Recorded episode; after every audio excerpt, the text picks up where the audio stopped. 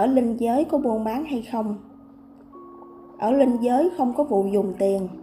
nên mấy việc như là đốt vàng mã cho người quá cố, tiền âm phủ, để họ nhận được gì đó và trở thành người giàu có ở âm giới là chuyện không có. Ở linh giới, thứ làm cho người ta giàu có chính là bình yên nội tại của tâm tình ý nguyện,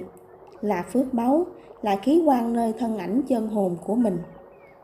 Phước báu thiện lành càng nhiều thì khí quan càng sáng sủa, đẹp đẽ, bình yên, dễ gần, dễ mến. Các sự trao đổi khí quan lẫn nhau, trao đổi phước báo ở dạng linh ảnh ảnh tượng thì có, chứ không có vụ đồng tiền chung nào đó cho mọi người sử dụng.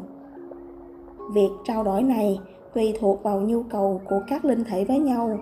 tự mình ước định và trao đổi với nhau trên phương diện tự giác, tự nguyện của mỗi cá thể với nhau ví như linh thể a cần khí quan của ảnh tượng trái táo, thèm ăn táo.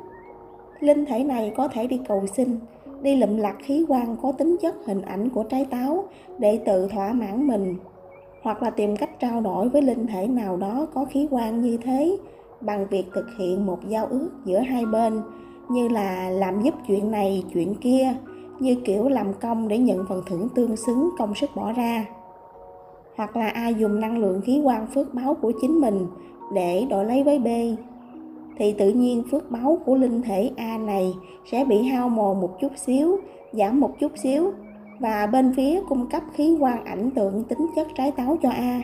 thì khí quan của bên B được tăng thêm độ sáng một chút. Khi A nhận được khí quan ảnh tượng trái táo này, tự thỏa mãn xong với niềm khát khao thèm muốn của mình thì sẽ có thể tăng lên khí quan của chính mình do năng lượng ăn vui lạc thú sản sinh chuyển hóa thành khí quan cho A.